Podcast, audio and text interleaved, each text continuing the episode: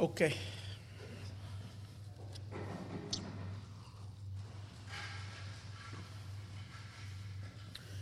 Good evening. Um, tonight, before Purim, we're going to learn a discourse, a Purim mimer.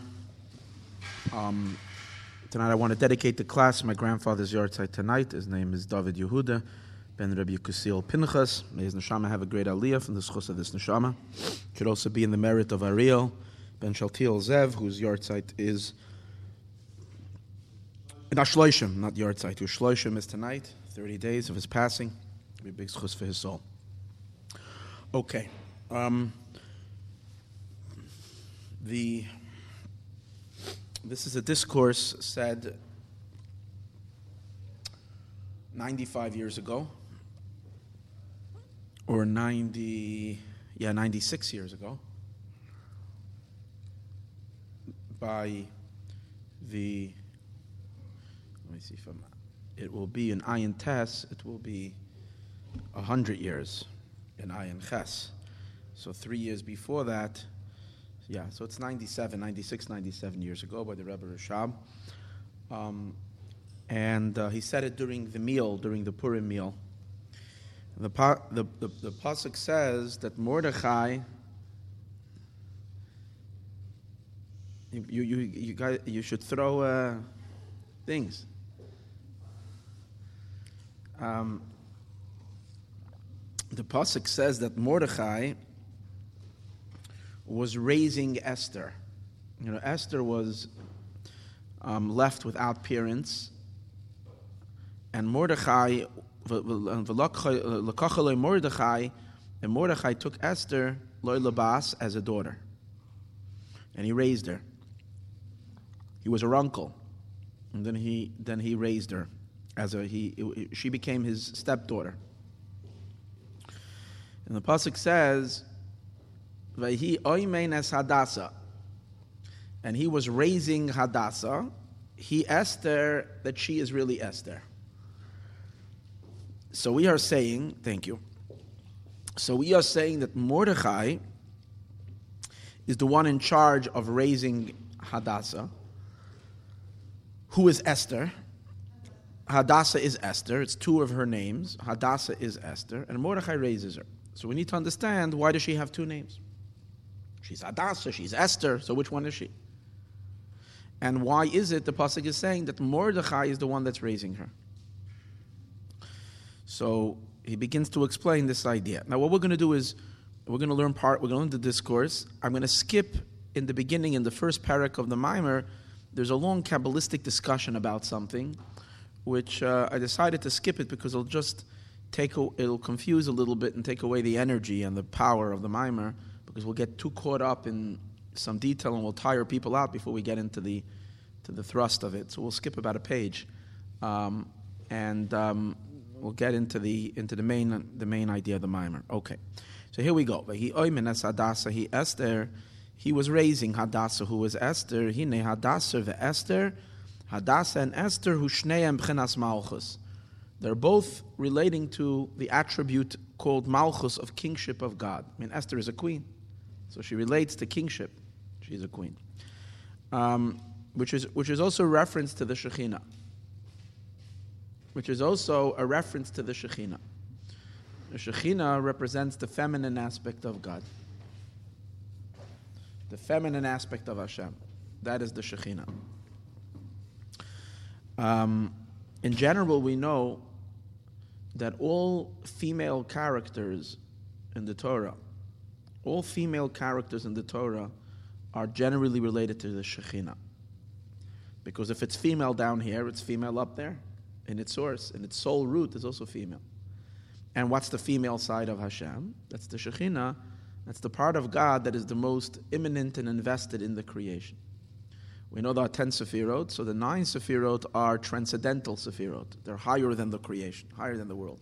They're not really imbued and infused in the creation. The lowest of the Sephiros are Sephiros HaMalchus, which Malchus called by the very definition of kingship means that he is a king and he's in relationship with the world because he's a king over the world. So there is a creation, and he's the master over the creation. So we're saying that Adasa is Esther. So both of them are Malchus. So if they're both Malchus, both the Shekhinah, then why do we need two names? So obviously this means two levels of the Shekhinah. The Shekhinah has exists on two levels. There is the Shekhinah as the Shekhinah is still unified with her source, with a higher Sephirot, where she's unified with her husband, so to speak, and she's in a higher state.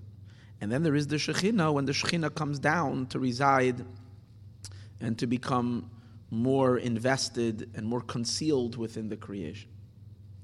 At that point, the Shekhinah hides herself, and like generally, it's considered that the Shekhinah is in exile. The Shekhinah is hidden and obscured and concealed within the world. Had, Esther and Hadassah. Esther means concealment. So Esther is referring to the Shekhinah as the Shekhinah is already in a lower state, more embedded within the creation. As she is embedded within the creation, the godliness of the creation is not visible. It's camouflaged, it's covered, it's concealed by the creations themselves. And the further you go down and lower and lower, the more God is hidden in the creation, the more nature is becomes more more revealed. And it seems to be the world just running by based on nature. And like we see the story of Purim all unfolds within nature. Even though there is a miracle happening, even the miracle is concealed within nature. Because the idea of Esther means divine concealment, God being concealed. So the Shekhinah is definitely running the show. Hashem is running the show, but he's running the show in a manner in of concealment. And that's who Esther is. Esther is the concealed side of God that's within creation. What's Hadassah? Hadassah is the source of the Shekhinah. The Shekhinah, as it is still in the supernal, higher than creation, as it's still higher than enclothement, the Shekhinah, as she still stands in the world of Atzilus, the world of Atzilus, then she's called Hadassah. Why is she called Hadassah?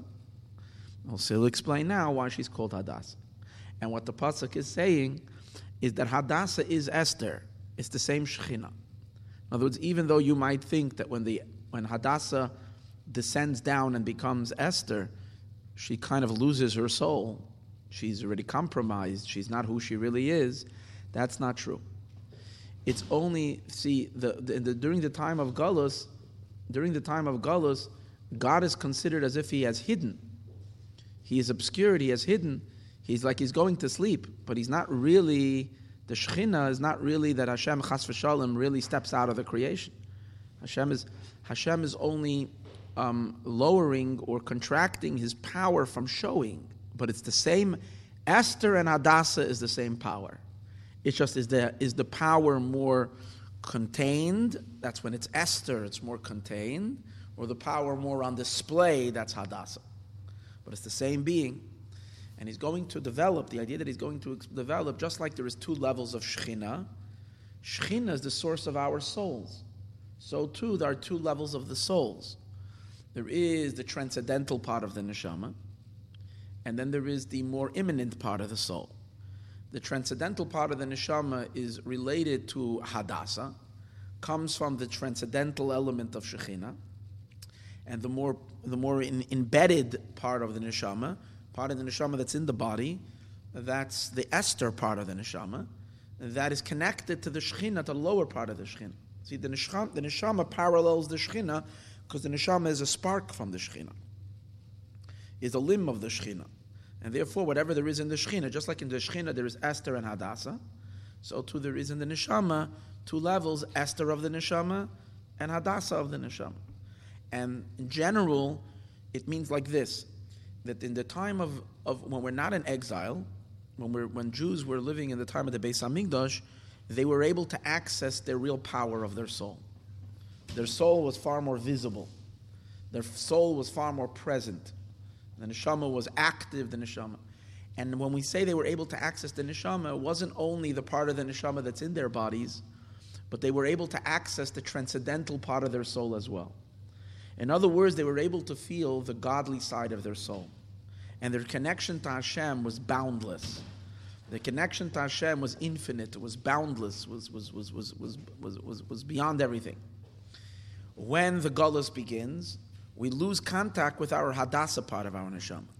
And all we can barely feel is the Esther part of our neshama. The neshama is camouflaged, the neshama is hidden. But the mimer is going to teach us that notwithstanding the darkness of the exile, where our neshamas and our access of our own spiritual side is very, very limited and very, very compromised, yet we need to know that Esther hu Adasa, that our neshama is really just as potent and just as powerful during the time of exile, even though the light of the neshama is not as as present, but the power of the soul is more present. It's an interesting idea. The light, the illumination, the spiritual glow, the, the, the, the illum- that we don't have during the time of exile. But in a more concealed, hidden way, the neshama is more powerful during the time of exile than it is during the time of Mashiach. And that's the idea that Hadassah is Esther. They're the same being. But in order for that to happen, you need Mordechai, who, who nurtures Hadassah, who Esther, who's the one who nurtures it? But he Mordechai is Oymen as Hadassah. He raises her, he nurtures her, and that we're going to see is the, either that means the tzaddik of the generation who nurtures the people, and it means through Torah and mitzvahs and this and that we keep our neshama alive during the time of Gullus, and not, and notwithstanding the darkness that we experience and the lack of illumination and excitement that we don't have in Gullus, but we have Mesiras Nefesh and, and self sacrifice, which expresses even a deeper part. Esther Hu Hadassah. That's the whole mimer in a synopsis. And now let's learn the mimer of this. And I said I'm going to skip a lot of the Kabbalah at the beginning uh, because it's just going to complicate things. We get into the crust of it, and we're going to be pretty short today because I want to fin- I need to finish a little early. So let's go. At least I think so. So he Esther, and he was raising Hadassah, which Esther. he Hine Hadassah Esther Shneim B'chenas Malchus. Hadassah and Esther are both in the level of Malchus. Hadassah and Hadassah, who bechinas Malchus, Kamoisha hu Ba'atzilis. Hadassah, that's the Shekhinah, that's Malchus, as it still is in Atzilus. Atzilus is the first of four worlds. We know that our, in, in Kabbalah there is a system of four, four, four, four dimensions of reality. Atzilus is the first, which is still godly. And then Bria is the world of creation, where Hashem emanates already a create, where the, we created because in, in Kabbalah we always speak of an evolution of worlds. So Atzilus is, the, is a state where there's no consciousness other than Hashem. And then comes the world of creation, where we begin already a sense, a consciousness, a separate consciousness. And then comes the world of Yetzirah, where there is already more of a form of creation. Creation is being a little more denser. And then finally, we reach the ultimate dense creation, which is the world of Asiya, which is the reality that we live in, where the creation is very, very thick and very, very noticeable. And the divine power that's behind everything is hidden and concealed. So we're saying that uh, Malchus, the Shechina, when she's still in the world of Atzilus, I mean, she hasn't yet dipped into the creation, And over there. Over there, the Shechina is still unified with Teferes. And when the Shechina is still unified, because remember we said the Shechina is the feminine aspect of God. Now, the Shekhinah is the lowest of the attributes, the last of the attributes, the feminine aspect of God. When the Shekhinah is in Atzilus, she is still unified with, the, with, with her husband, with, her, with the HaKadosh Baruch Hu, which are the other Sephirot, generally the six Sephirot. Primarily, what is the, the, the six emotions are considered the right hand of God, the left hand of God, and the center, the torso. So what's considered the main part of HaKadosh Baruch Hu? The main part of HaKadosh Baruch Hu is Teferes. Teferes, because Teferes is really the combination of Chesed and Gevura. The Guf contains the whole body. So Teferes is the main part. So when we say the Shekhinah is connected to Teferes, or sometimes it is explained, Rachel, who is the Shekhinah, is married to Yaakov. Yaakov is Teferes. So we're saying when the Shekhinah is still in Atzilus, when she's still in Atzilus, she's unified with her husband, and that's why she's called Hadassah. What's Hadassah? Hadassah is Hadas Hay. Hadas Hay. What's Hadas? Hadas is a myrtle branch that has three leaves. We take it on Sukkot. We take the, um, the four branches, the four species of, of vegetation. One of them is a myrtle. And the myrtle branch has three leaves, and there have to be three, three, three. What's the three? The three represent Avram, Yitzchak, and Yaakov. We take two things in each leaf, I'm sorry, in each branch, there are three, there's a bunch of threes. They represent Avram, Yitzchak, and Yaakov. And we also take three Hadassim. one for Avram, one for Yitzchak, and one for Yaakov. So you see that the Hadassim represent Chagas, Chesed, Gevurah, Teferes, which is Hakadosh Baruch Hu, which is the, the, the, the masculine side of God. Hadasa is feminine Hadas. It's, it's Hadas plus a Hey. So the Hey we always know is the Shekhinah, because she's the lower Hey of God's name. Hadasa is Hadas with a Hey. It represents the Shekhinah as she's still connected to the Hadas. And that's Hadasa. So the Shekhinah, when she's in Atzilus, she called it Hadasa. The Gimel Hadasim and Gimel Avos, the three Hadasim are the Gimel Avos. Like it says, Vanaf eitz Avos, and a, a, a, the word Avos is an ayin and an aleph can be switched. It says anaf eitz avos and a braided, a, a, a, you take a branch from a braided tree. What is the idea of a branch from a braided tree? A copy. What is the idea of a branch? You don't have a munah that will be so many more. Anaf eitz avos, the branch from the braided tree. A braid, that's hadassim. It's a braided tree. The word braided is spelled with an ayin. The word braid, which is like hadassim 3, is spelled with an ayin. But an ayin and an aleph are exchangeable. So when it says vanaf eitz avos for hadassim, it can also mean avos referring to our fathers. So Avram, Yitzchak, and Yaakov, they are the hadassim. That's a hadas when the Shekhinah, the feminine side of God, is connected to her husband, she's connected to Yaakov, and through Yaakov to Avram and Yitzchak as well, because Avram and Yitzchak are blended in Yaakov. So when so now she is Hadas Hey Hadassah. So Esther, who is Hadassah, she is the Shekhinah as it's receiving and connected still to the masculine, the transcendental side of God. What does that mean in the neshama? That means our neshama, as it's still attached to the infinite, when it's still in the Ein Sof, when it's still unified with God itself. But then there is Hadassah he Esther. That's Esther. What's Esther? Esther, when it comes down in concealment, goodbye godliness. Hashem is hidden and concealed, and she's alone in the dark world. That's Esther. And what's Esther mean? Vanoichi Aster Aster Panai. I'm going to hide my pneumius. The pneumius of the Shechina is her attachment to that she's still a continuation of the Ein Sof. The Shekhinah is still part of God. So the Pneumius is when she's in Atzilus, and you see how the Shekhinah is still a flow from God. But when the Shekhinah descends in the world and the Pneumius gets hidden and concealed, and the Shekhinah is a, can even become Chas v'shalom, a breeding ground for all kinds of klipos and all kinds of negative forces that they derive energy from her, right? And they feel it's a hefkerveld, they can do whatever they want. That Chas v'shalom is, can only happen in Esther when there's a detachment. Kind of when her husband is out of town, she can be attacked. And that's the idea of Esther. So let's see. Ubchenas Malchus, Hamas Yached, that's Imoim, and Malchus that is unified with the three Hadassim, Nikra Hadasa. It's Hadas Hey. I'm Ashakasa Pardes, Bishar Erech HaKinuyim, Erech Hadas. Ubama Oir Maimer um, uh, uh, Hey, Ois Yud Zayin. Over there he explains it. The Esther, so that's Hadas.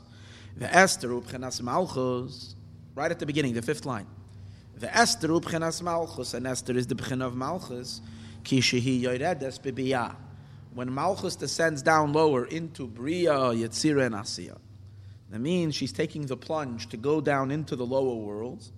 That's when she's called Esther, because she has to hide her pneumias. She has to hide the Ein Sof. If she doesn't conceal the infinite power of God, you can never create a creation. There wouldn't be room for anything to exist. It would be only God. So she has to hide the godliness. Astir panai. V'oimer, but the pasuk, the chiddush in the pasuk is Hadassah he Esther. That this is the full, that Hadassah is Esther. Don't think it's like a new thing. Hadassah is Esther. It's just that she's closing up and hiding her pneumias. But it's really the same power. Um, she atzma b'chenas malchus. It's like it, sometimes it says that when the Jewish people are in exile, it looks like we're a weak people. We're, we're persecuted, we're downtrodden, we're this and that, but really it's a lion. The Jewish people are always a lion. Kara shachav ka'ari. they lie down and crouch like an ali, ari during the time of gullus, is they're, they're laying, they're lying down like a lion goes to sleep. So okay, when a lion goes to sleep, sometimes the jackals come to start up, and the others come because the lion is sleeping. So the Jewish people, but it's not. We're, we're, we're really all the time a piece of Hashem from above. Hadassah, he, Esther is Hadassah. It's the same same thing. It's just that now it's in a it's in a constrained state.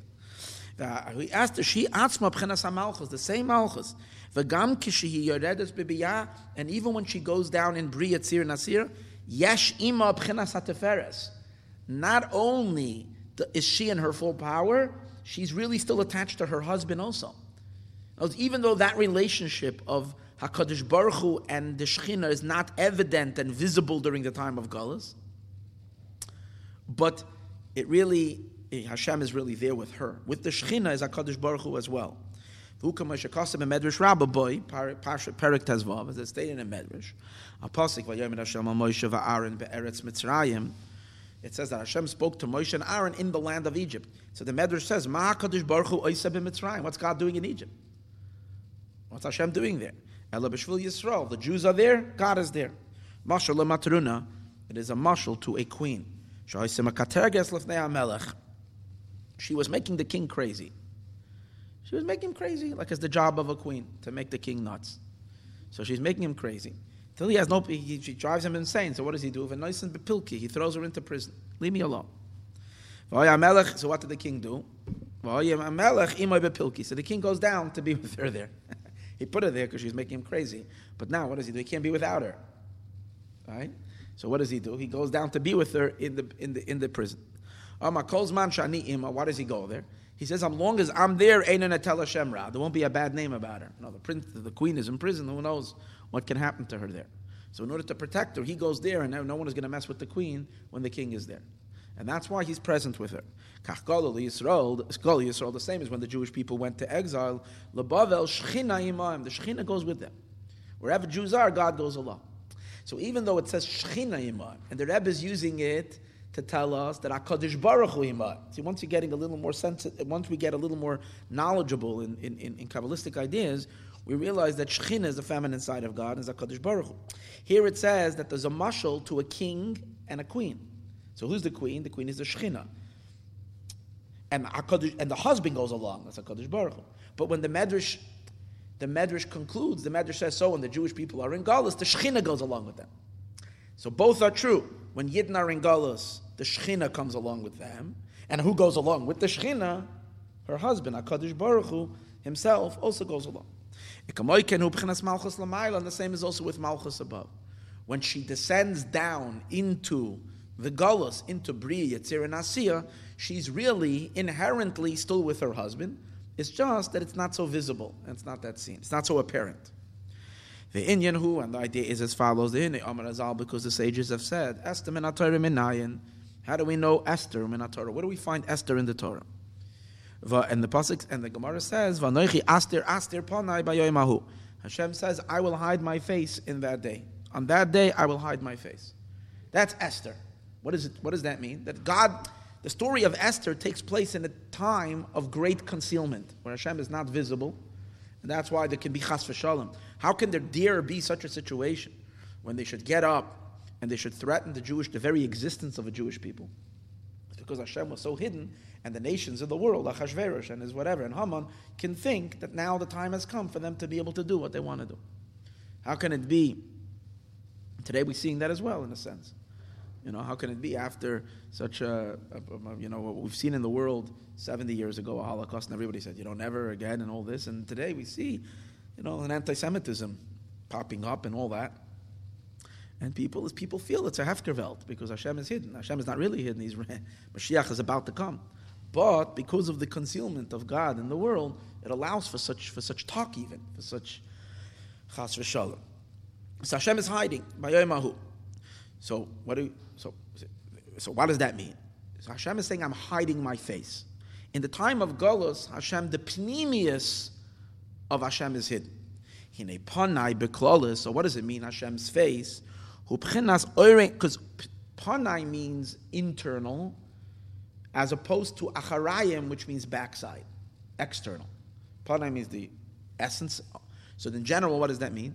The es- the pneumius of someone means who they really are, and the acharayim represents only something array of them, something that's not important. Just like in the back of the person, the person's internal power, who they are, their their quality as a human being, their talents and their wisdom and their and their their their personality is not shown in their back. All you have in the back is a remnant of this person. It's an external thing of the person. Like the Gemara says, that one of the sages say that the reason why I'm greater than everybody else was because I saw Reb Meir. Just by looking at Reb Meir, I got to see he was he was a person who he still he was it looks like an elderly person. He remember he got to see Rebbe Meir from the earlier generation. You see Rebbe Meir, man, and put me in a whole different league from all my colleagues just by looking at Rebbe Meir. But he said I saw Rebbe Meir only from my from his back. If I would have seen Rebbe Meir's front, I was there was a big crowd and I only got to see his back. Had I seen him in the front, then forget about it. Then I would have been way beyond what I am. I saw him in the back. So what do you see? The back of a person is only a chitzonius of the human being. We say Vanoichi Astir Astir Panei Bayoimahu means Hashem's Pnimius, Hashem's who he really is is hidden. And what is showing is only the Chitzoni. So what is that? So he says in general it means Oirin Shalamayla The infinite light that's beyond the entire investment into creation. Ishtalshalas means the beginning of the process of godliness adjusting to the creation. Evolving energy, evolving light. That's called Ishtalshalas. So the Rebbe is saying an, an important idea he says that the entire progression of God's descent to the world is not capturing Hashem's real pneumias, because only the Hashem creates the world only with an external ray. Only an external ray of Him He puts into the creation. Like we learned so much in Chassidus, Melech Shmoy Nikra Leim, that it's only Hashem's name that goes into the creation. Hashem's pneumias remains transcendent, remains above. So therefore, what comes out? That only the Oirein Saif, the infinite light that's higher than the whole descent, that's called his panemias, because that's where he is. What's happening in the world, what's being transmitted into the creation, all worlds, the whole Ishtalcha, beginning with the spheros, and all, it's only taking chitzanias, it's only taking ara, array, that's not his face. So again, the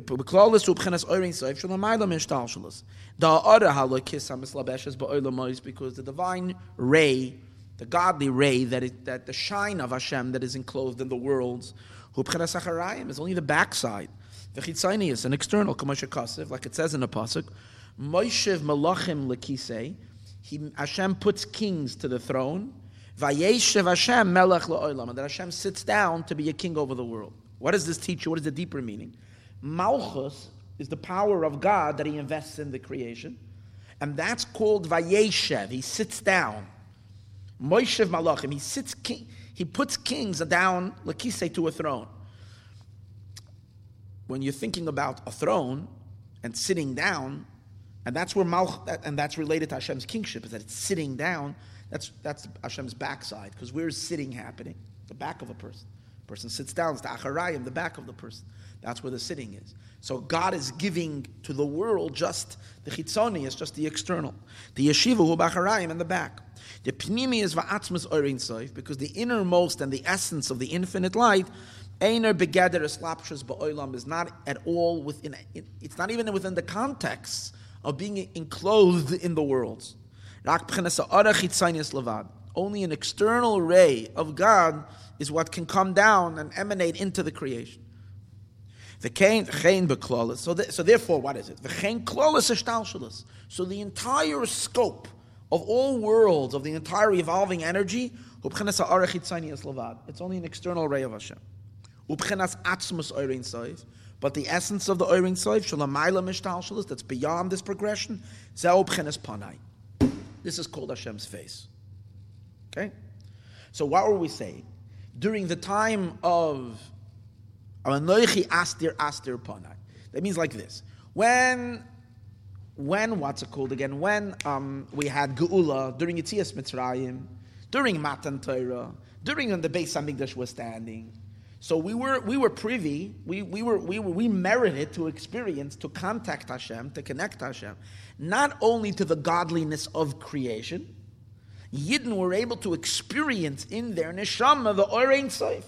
Hashem's pneumias. They can sense and they can feel God Himself, and that's where miracles come from. Miracles comes from the transcendental. They were connected to it. They were drawing miracles every day. They had them a dime a dozen. Miracles were happening all the time because they were very in tune and very in touch with God Himself, with, uh, with, with, with Havaya, with Yud and beyond Yud Vavke, the Pnimius, Hashem Himself. What happens during, because, and they stood panim el panim, face to face, they stood with Hashem. Panim, Hashem's Pnimius. What happened in the time of Galus? This connection to the transcendental dimension of God completely hidden. I am hiding my Pnimius. And we can barely feel the godliness that's within creation, the external ray, let alone to feel the Ein Sof outside of our experience. and more specific in the levels. If you get more in detail, we can say like this Atzilus, which is the world of emanation,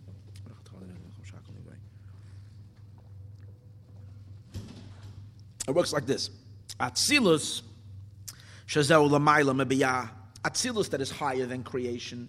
The three worlds, Bria, Yetzir, and Asi, was where was real, where is where real creation begins. That's that's already that that's the chitzonius. That's Hashem's external side. Hashem's pnimius is an atzilus. Even though, see, he's, even though he just said earlier that Hashem's Pnimius, Hashem's true self, is only higher than the whole Seder Hishtalshelus, which includes Atzilus as well. But now he's extending it and saying that Atzilus can also be said to be considered Hashem's Pnimius, because there is still the divine essence over there. Where is considered really only Hashem's back? That's the worlds, Bria, Yetzir, and Asiya, that are receiving their vitality from Malchus. Malchus descends down. So Malchus, as he said before, that's the backside of Hashem. And that's why Esther, what's Esther? Esther is, to, in order for Malchus to function in creation, Vanoichi astir astir panai. I am hiding my face, the Ein Sof, from being seen. The the Mashanem Shechma Atzilus Libiyah, that which is drawn from the world of Atzilus into Bria Tzir Nasir, Hu Bchenas Malchus, which is only Malchus, Shenikre Acharei Hashem. It's called the back of God, Kenoida as it is known. Umepchinas Malchus Gamke. And in Malchus itself, we said before, there's two parts of Malchus. There is the inner part of Malchus, which Malchus is still connected to. She's still in Atzilus, she's still connected to her husband. That's the giant part of Malchus. That's the Malchus as she is still infinite. And then there is Malchus as she shrinks down into the tiny little power becoming the source of creation. Um, and that's the chitzonius. Um, Ubchenas malchus gam kein nimshach rak bchenas malchus. Only the external part of malchus. The etzemo atzilus hu lamayla mislapshus bebiyah. And the essence of atzilus, including malchus of atzilus, including malchus, which is the last attribute in atzilus, is still higher than bria yitzir and asir. V'hu bchenas panai, and that's called Hashem's face. Kamashakasav Ramaz like the Ramosha Zakusi says in Emor, Daf Tzadik Gimel in the Zohar, Ayin uh, Amad Beis, the Dalid Madregos, that the four levels, Panim, Yamin, Usmoil, Va'achar. There are four sides face, back, right, and left. Right? There's the face of the person, the back of the person. So by Hashem too, there is a face. So the, in, in Ramaz, he writes like this He says, Panim is Atzilus, Achar is the physical world, Asiya, and then your right side is Bria, and left side is Yetzirah. And that's how you have the four worlds are Panim, Achar, Yemin, Usmoil. And Abiyah, V'chachma, and Chachma who Atzilus. Chachma, which is the face, like we say, Chachmas Adam Ta'ir Panav, the wisdom of a person illuminates their face. The Pnimius is the Chachma. That's an Atzilus. It's the Atzilus, it's the emanation of the world of emanation. That's the face. Now, one second, we're saying it's Chachma, but now we're saying it's the whole Atzilus. Even Malchus of Atzilus is called the face. The answer is, in general, the entire Atzilus is dominated by the consciousness of Chachma. And what's the consciousness of Chachma? Total bittul. Koach ma. Bittul, there's no sense of separation. Only God. And that trickles down even into Malchus, which is the lowest manifestation of Atzilus. It's still under the total bittul, and therefore it can be miyuchad. Hashem, it can be unified with the Ein Sof. Because when it's batal, the Ein Sof can be there. So therefore, even the tail end of Atzilus is still part of the Ein Sof. It's still infinite. It's still part. That's called panai. It's Hashem's face. Al ken klolis atzilus upchenas panim. It's the face. The gam pchenas malchus atzilus, and even the lowest part, malchus of atzilus, kamoy shehu ba'atzilus, she's still in atzilus. he said earlier, where she's called hadasa, hey, that's connected to the hadas. Is she still in atzilus? Hareyu b'chenas panim. That's the face. V'zeu inyan panai b'chenas malchus d'atzilus, malchus d'atzilus, which is the face, kamoy shehi ba'atzilus. That is an atzilus. And what does the pasuk say?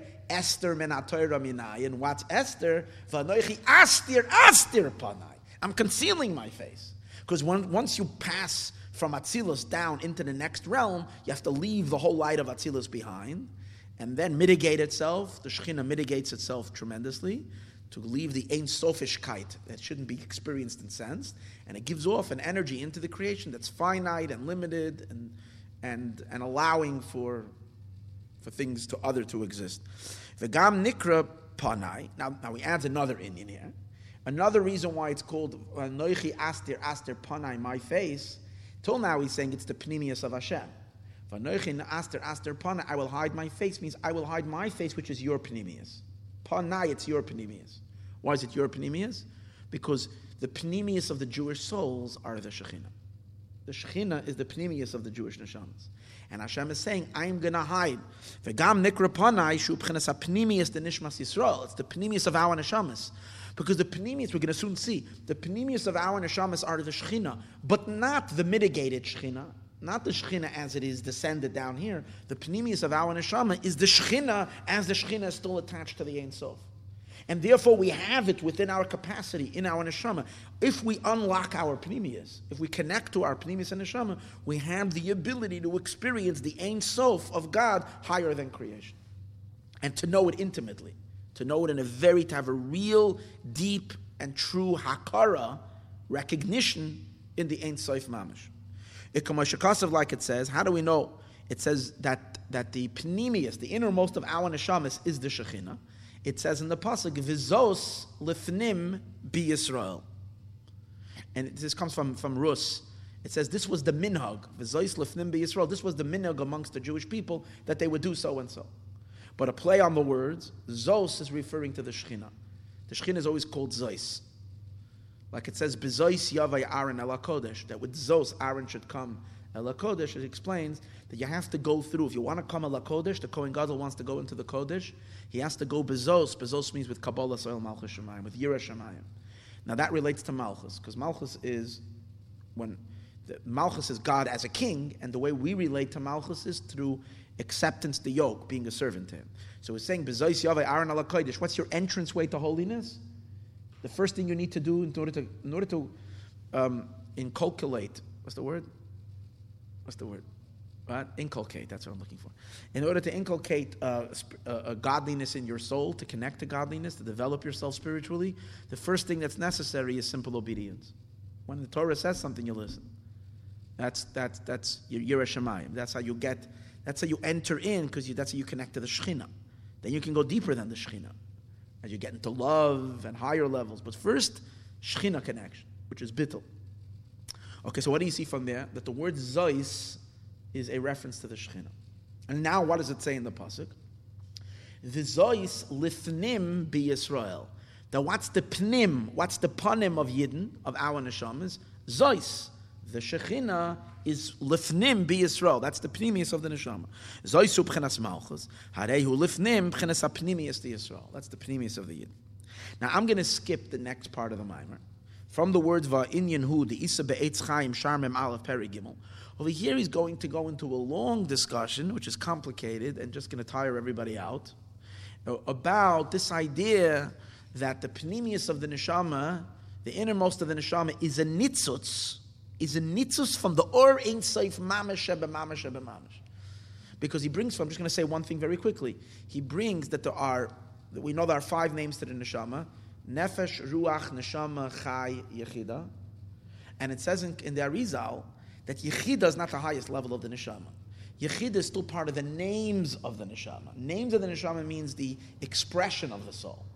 But then there is the then there is the nucleus of the neshama. The nucleus of the neshama is even higher than Yechida.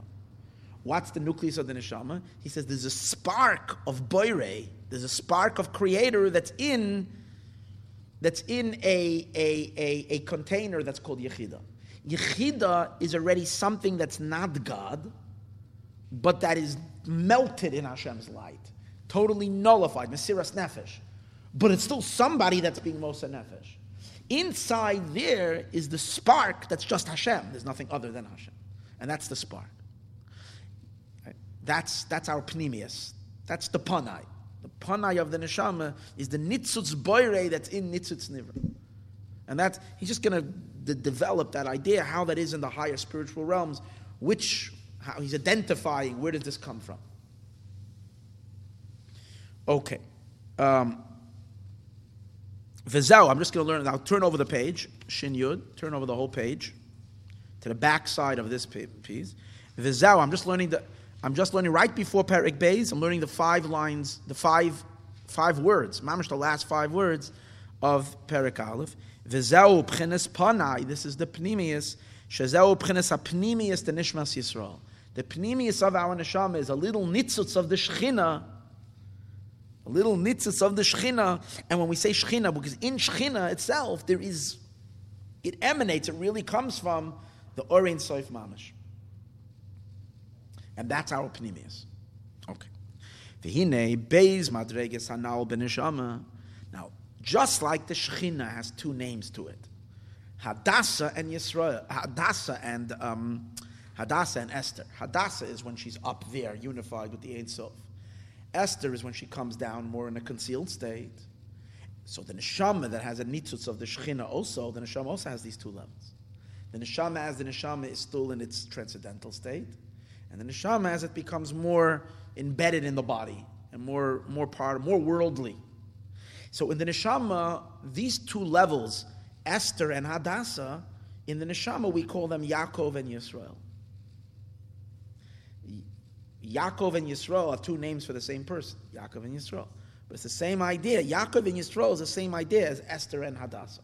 Esther and Hadassah is referring to as it is in the Shechina, and as it is in the Shama, it's Yaakov and Yisrael. Shahadeh, and he gives the and he says, Loi kol neshama mislabeshes beguf. It's not the entire neshama that comes into the body. Sharei, how do we know that not the whole neshama comes into the body? So he's explaining. Well, why do we have two names? Why are Jews called Yaakov and why are we called Yisrael? So because there's two parts to our neshama. Shahadei gam malachim amar Even by angels, Chazal say, malach b'shlish oilam that a malach is a third of the world. That a malach takes up, if you try to condense an energy of a malach, how big of a vessel do you need for the malach? A third of our planet. Because a malach would come into any smaller vessel, he would blow a fuse. He needs a huge container to facilitate a malach, a third of the planet, a third of the world. Now, if a malach occupies a third of the world, and a neshama is greater than a malach, so a neshama has to have a vessel that's much bigger than a third of the world, maybe the entire planet, for one neshama. So how can a neshama come into, into our bodies that are an infinitesimal whatever, nothing, our bodies? How can it contain? The answer is only a crumb of the neshama comes down into the body, but most of the neshama remains up there. They're much higher than the angels. The guf is too small to contain the essence of the soul. And only a tiny little bit of the neshama array, array and a little bit of the neshama is enclosed in the body. And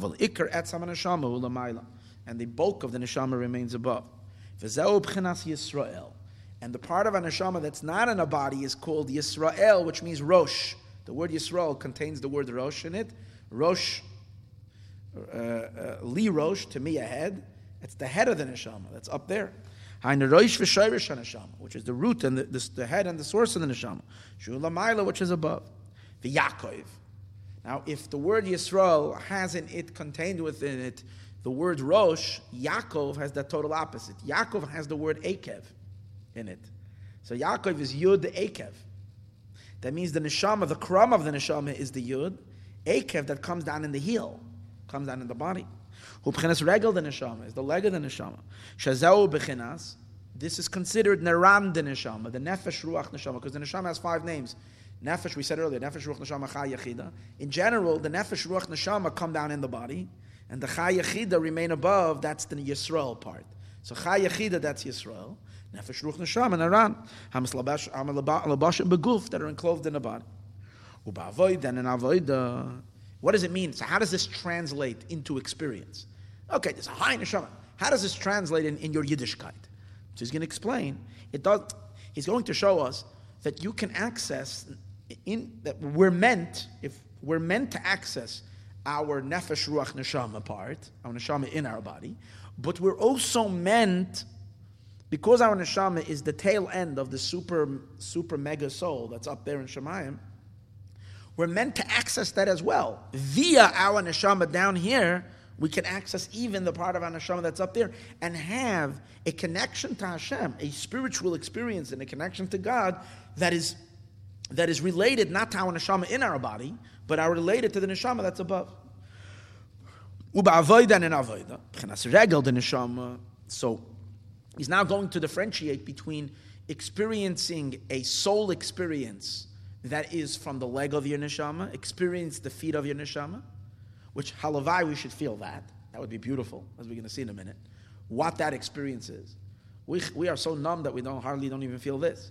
But if we're lucky, we get to feel the legs of our neshama.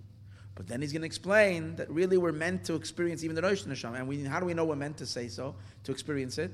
Because we say it in davening every day, V'haftas Hashem with all your heart, b'chol nafshecha, with all your soul, b'chol moedecha, with all your might.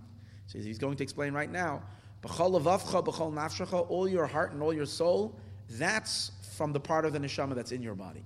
That's your legs of the neshama. With that, you can be on fire with all your heart and all your soul, just by tuning into the leg of your neshama.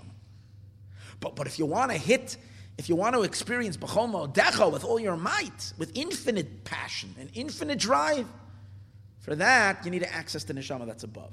But we're meant to access it, and we could access, but he's going to explain with difficult avodah we can access that, but only in the time when the Beis Hamikdash was standing. Today's day is almost impossible. Because Vanoichi Aster Aster Panai Bayomahu. Because the Pnimius Neshama, which is the, that transcendental Yisrael part of the Neshama, Yaakov is considered the back of the Neshama, the Achar, the back, and Yisrael is the front of the Neshama. But since it's a time of Golos, Vanoichi Aster Aster Pana, you're not accessing your Pnimius of your soul. Your Yisrael dimension of your Neshama is not there. And all you're barely left with is the Yaakov dimension of your Neshama, which is the Esther of the Neshama. Yet, what is the Chiddush of the Maimer? Hadassah he Esther. That Hadassah is Esther. It's not, it's really, really, in Golis you also have your, your Esther. I'm sorry, you also have your Hadassah. But it's coming in a different way. It's coming through a different Avodah. It's not an Avodah of tingling sensation and burning fervor. It's coming through an Avodah of devotion and dedication to the very end. And in Golos, we, we have more commitment and more devotion being expressed and self sacrifice, and that is an expression of the deepest part of the neshama, but without the without flashing lights. That's the idea. It doesn't have the same glitter like it had in the time of the Beis Hamikdash, but really the muscle power is much stronger. And that idea, so here's where the Rebbe is going to develop that idea, that in Golos, the neshama is severely compromised, but on the one hand, but on the other hand, the neshama, the true strength of the soul comes out. Let's read inside. So first he's going to explain what is when we when we are when we are in tune with what we call Giloy HaNeshama, revealing the Neshama, which means getting in touch with our spirituality. So he's going to explain what's the difference if you're experiencing the leg of your Neshama and you're experiencing the head of the Neshama. With all your heart, with all your soul. And what does that mean? which this is in the godliness that's the source of the world. In other words, see, in every level of neshama, when it says love God with all your heart and all your soul, what's the stimulator? You're loving Hashem, which means you, in order to, in order to love Him, you have to have something that's exciting you to love. So what's exciting you to love? Hashem is exciting you to love Him. But what are you experiencing of Hashem to generate that excitement? He says you're experiencing Hash, uh, uh, the, the godliness that's in the creation. If a person meditates and, and is able to deeply meditate, first study, and then meditate, and then feel, and mamish feel and sense the godliness that's behind everything, the lakus, the divinity, the godliness that's within the world and creating the world, then that will create an excitement in the heart, and you will love God with all, with all your heart. All other, all other loves and all other passions will evaporate, and it will be only one passion. Your heart will be filled only with one love, and that's all your heart, only Hashem. But you don't have to meditate on Hashem's transcendence. You just have to meditate that God is the power behind everything. So why should I love anything else? If, if, if it has no substance, everything he's going to explain in a minute, um, that everything in the world is considered death without the godliness that's creating it. So why should I love a dead thing? It's only the lakus that's real. So by meditating on that, you come to. Now, if you want to love Hashem not just with all your heart, but you want to upgrade the love, you want to ratchet up the love a couple of notches, and you want to experience an explosive love that it doesn't remain in your heart. B'chol nafshecha, it sweeps through your entire body. It reaches every facet of your soul. Your person's entire being is on fire. For that, you need to be meditating on something a little higher. You're meditating on that the godliness of creation is just a tiny little, little nothing of Hashem Himself. So now you're already touching on the transcendental element of Hashem. Not of Hashem's immanence and Hashem's closeness to us, that He's creating us, sustaining us, then we really, but we want to go on fire, we have to recognize that that which is available to us from Hashem is only nothing, it's only a crumb of Him. And He's really beyond that. So then, wow, the neshama just wants to break out. That's which takes the love and adds the kerosene and turns it into B'chol Nafshecha. It becomes flaming, flaming fire of B'chol Nafshecha. But all of that, just after all of that, you're still experiencing God as He relates to the creation. Either He's present within the creation, or He is transcendent above the creation, but there's still a relationship. But then there is Hashem as Hashem truly is. Not at all, not at all, not at all related to the creation, not being present or beyond. It's outside of that category completely. When you experience that, then you lose it completely. Then it's believable. But how can you sense that? A neshama can sense it. Why is a neshama able to sense the Abishter? If it's not Hashem as he's related to creation, why? Because we said earlier, our neshama is panai, there has a pnimius, which is in Hashem himself, and only our neshamas have a sense of God as God is, whether he creates a world or doesn't create a world. God as God truly is, that only the neshama can sense. And that's the head of the neshama, and that's the b'cholma odecha. Only the Rosh can feel that. It's a whole different kind of an experience. So now as he explained. Um, the, again, that is by looking into or thinking about the, the, the godliness that's the source of the world. Because the love of all your heart, he takes it level by level. First, to love Hashem with all your heart is through contemplation in the light and the godly life flow, hamislabish ba'olamais that is enclosed in the world, la'ach yoisam to enliven them. Shalzen nemer, on this it says in the pasuk, la'avas Hashem you should love God, your God, ki hu because He is your life that God is the power of the world. He's the life of the world, b'chlal, in general. It's not enough to do a meditation how God creates the Himalayas, because we're thousands of miles away from the Himalayas. So that's not really going to create much of an excitement.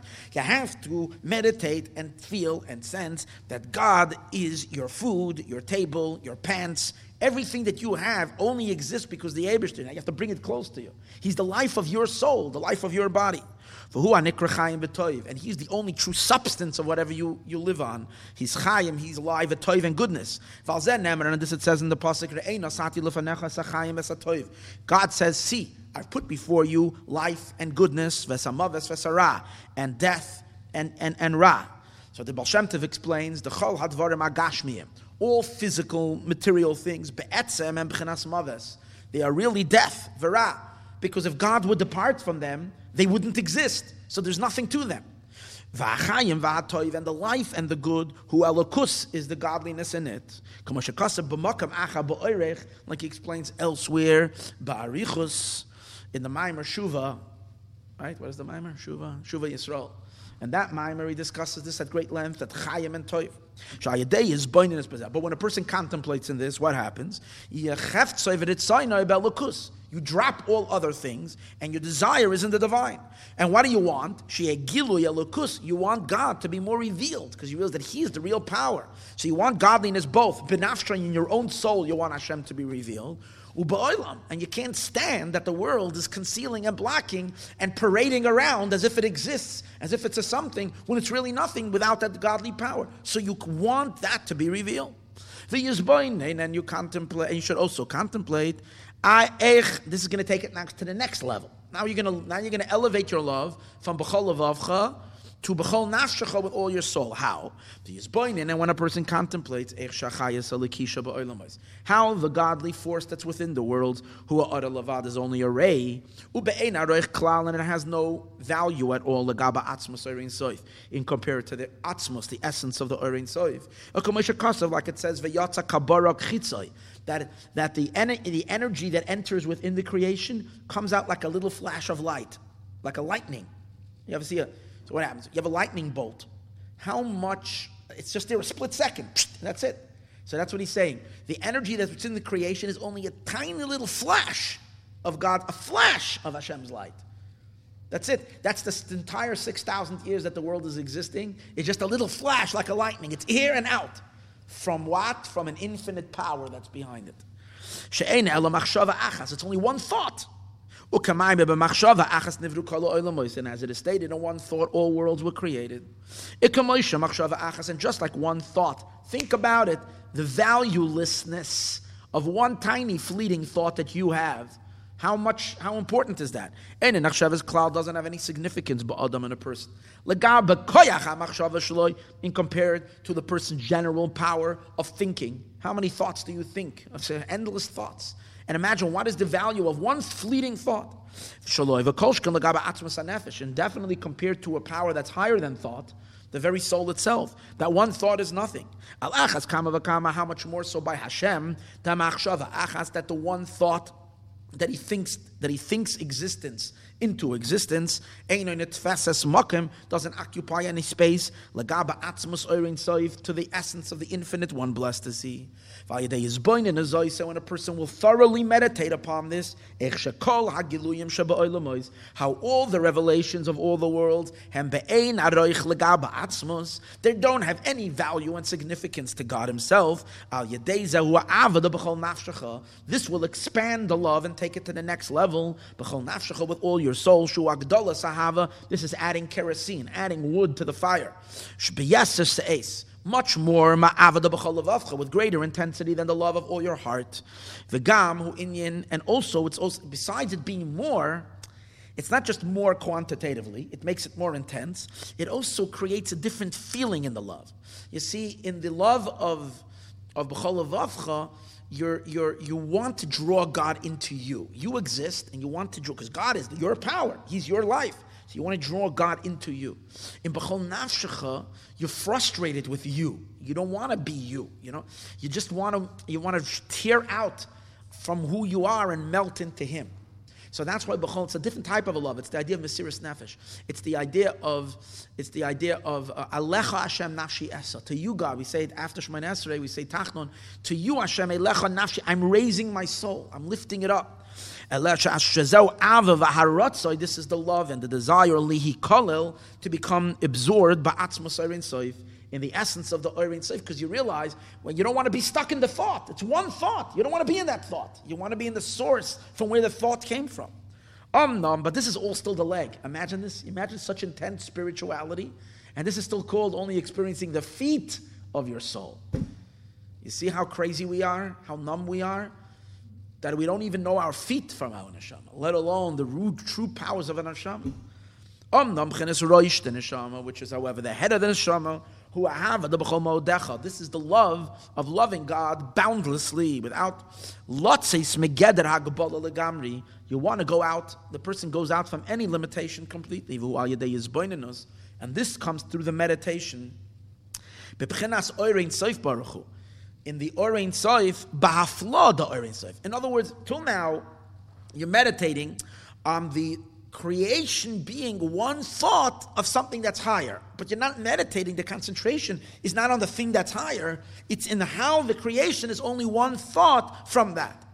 But here, there is a way where one can actually connect his mind to the hafla, to the hafla means the wonder, the whatever, I don't know what word for it, of the Orein Seif Baruch Hu. Ba'ara ba'olamais. You're not contemplating the ray that's enclosed in the world, both the, like you did earlier, it's the contemplation of the ray that's in the world, either that it's so powerful that it creates a world, or that it's so nothing that it compared to where it comes from. Kiyam ba'orein Seif, you're actually meditating on the Orein Seif itself. Eich shehu mufla, how he is wondered, umerumam and exalted, and is transcendent, mikol oilamais from all the world, umikol agiluyim, and from any type of revelation whatsoever. V'gam bebchinas aflas ha'atzmus the ein soif, she'enoi be'erech u'begeder agiluyim klal. You're also meditating in the wonder of the essence of the ein sof, not just the or ein sof, the essence of the ein sof, that it's not at all within the context of any revelation at all. The ein loimer gam zeh, you can't even say about it, that it's beyond the revelations, because it's outside of the entire context of all of that. It is essentially exalted. As stated elsewhere. This is a very, very high and deep kind of contemplation. For who das, the question is, how can you know that? How can a human being know that? How can you have a recognition in something so, so, so removed from all of existence, from all of creation? And we live with creatures in the creation. And here is an amazing thing the Rebbe says: das There is a hidden power of das in the soul, in which it can know the unknowable. The das shebenefesh. It's just a sense. It's like a. It's a different kind of a sense. It's not an intellectual sense. It's just it's just the sense of the neshama that it can sense God Himself. The das hi akara. Das is a recognition. This means that in the essence of the soul, um, yesh hakara, there is a recognition. Ba'atzmus ein soif. In the essence of the ein soif. Where do we find someone like that? It says Ben Gimel Shana Hikar Avram as Boirai. It says when Avram was three years old, he recognized his creator. He sensed it. doesn't, he sensed God himself. And when you have this sense, through this, the essence of the soul, which is the part of the neshama that's not in the body, cleaves and connects to the essence of the Ein Sof. And this is called the essence is cleaving to the essence. And that's b'chol There's no limitation of there at all. V'zeu pchinas panai, and that's the face of the neshama. Hainu hapnimius va'atzmus the neshama. This is the real, real essence, the internal part of the neshama, not the ray of the neshama that comes into the body. Shemagia bepchinas pnimius va'atzmus ein soif. It reaches in and it touches the innermost and the essence of the ein soif. And in order to arrive to this pnimius, you got to start from the bottom up. You can't go up to the top of the ladder before you've climbed the bottom rungs. You have to start with first meditating of Hashem as being part of the creation.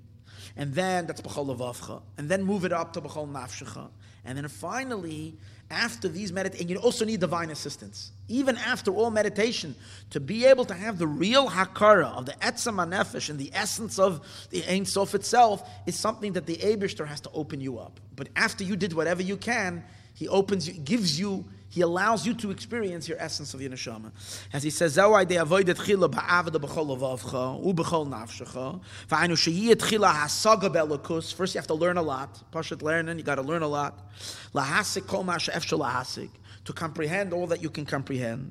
V'achkach bol de akara ba'atzmus ein soif shalamayla masaga. And then you can come to a sense in the essence of the Ein Soif that's higher than grasping. The Yedua, it is known this recognition is given as a gift from above. This is given to you.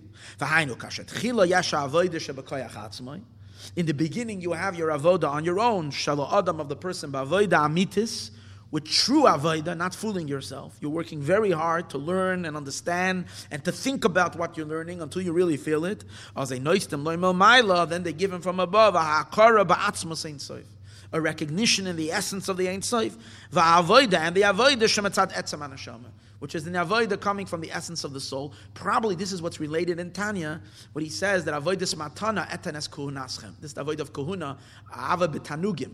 The love of delight that he explains in Tanya, which is not a love of thirst, it's a love of delight when you're there already. And he says that's a presence from above. Not everybody merits it. I mean, he doesn't say over here, but could be it's related. Ach, bisman agola. So this is all when when you're in touch with your pnimius, which is in the time when the Beis Hamikdash was standing. But vanoichi aster aster panai. When I hide, when the Shechina hides its face, the neshama also hides its face. Ach bisman agolos in the time of exile. Nema vanoichi aster aster panai beyemahu. I will hide my face on that day. The pchinas panai hanal that face who bepchenas hester vehelim is in a concealed state. And why is the pnimius of Yinashama un, unattainable and, untu- and, un, and unconnectable? You can't, unexperienceable. And the reason is because you, when a person puts their entire oomph into other things, material things, and other pleasures, like we sadly do in the time of exile, people are obsessed with obsessions of all kinds of stuff, even with just making a living, for instance. And when we give it our entire kishkis and our entire everything, and we put all of our oomph into that, then our pnimius gets stuck in other things, and it's and it's therefore it's not we can't we can't experience our pnimius and what it's supposed to be because it got stuck in other things. It's when a person um, puts his pnimius on nefesh bin olam in matters of the world, betirdes rabbis, in many in many in many occupations, tirdes vatsumais, and the person is so orangutan, so so preoccupied, and shetoifis kol etzem nafshay. The point over here is a year, a person is never supposed to give material aspects his full attention. You do it. The altar, I mean, I was, I, I, before I t- chose this mimer to teach tonight, which was mamish last minute, I was preparing a mimer in Torah Or. And I didn't understand it. I couldn't make heads and tails of it. But over there, the little part that I did learn, and that was, is the Alter Rebbe says that um, this is exactly mamish Inyan. To stand panim bepanim el Hashem, to stand face to face with God, means that every all worldly things you do them matter of factly. They need to get done, so you do them.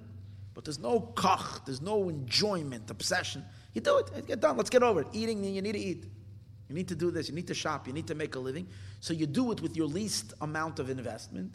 And your pnimius anefesh you put only in, and he says that's the state on Yom Kippur, really. Yom Kippur, we don't eat, we're not, we're not engaged with anything. It's only pnimius today. Right? And it's a connection of Purim and Yom Kippur, whatever. But uh, uh the point over here is, um, but when a person chas v'shalom, and this is what happens to all of us, we put all of our etzem nafsho, and here the Rebbe has to express himself in Yiddish. Es nemtem arum dem ganzem etzem shaloi. His occupation in the world takes his entire his entire essence. He's so like he's so there. And when you tap him on the shoulder and you try to distract him or whatever, he can't. He can't. He's nothing. He's so blah, so. So when you give your you give your essence to klipa, you don't have an essence left over for for kedusha for holiness. Ubefrat, and particularly if it's not in things that you need, it's just in indulgences. Betayv is gashmiim. When a person puts himself in with all of his enjoyment and all of his um, all of his being, all of his concentration in the material pleasures of the world, and these things block godliness. Shemalim and They cover the neshama and they block the soul.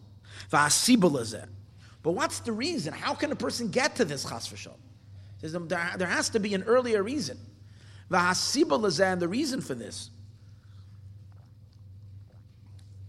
of how this happened in the first place, that the pnimius of the neshama gets, gets drafted and gets pulled in and ensnared into something else, who helim the hester akoiches What's really causing this is why does it happen in Tafsilas? Why didn't it happen in the time of the Beis Hamikdash and it happens now? Let's go deeper. We're saying in Golos, because you put your etzem nefesh in the in the shtus, so you don't have you you don't you, you can't you can't connect to your essence of your soul in terms of your in holiness.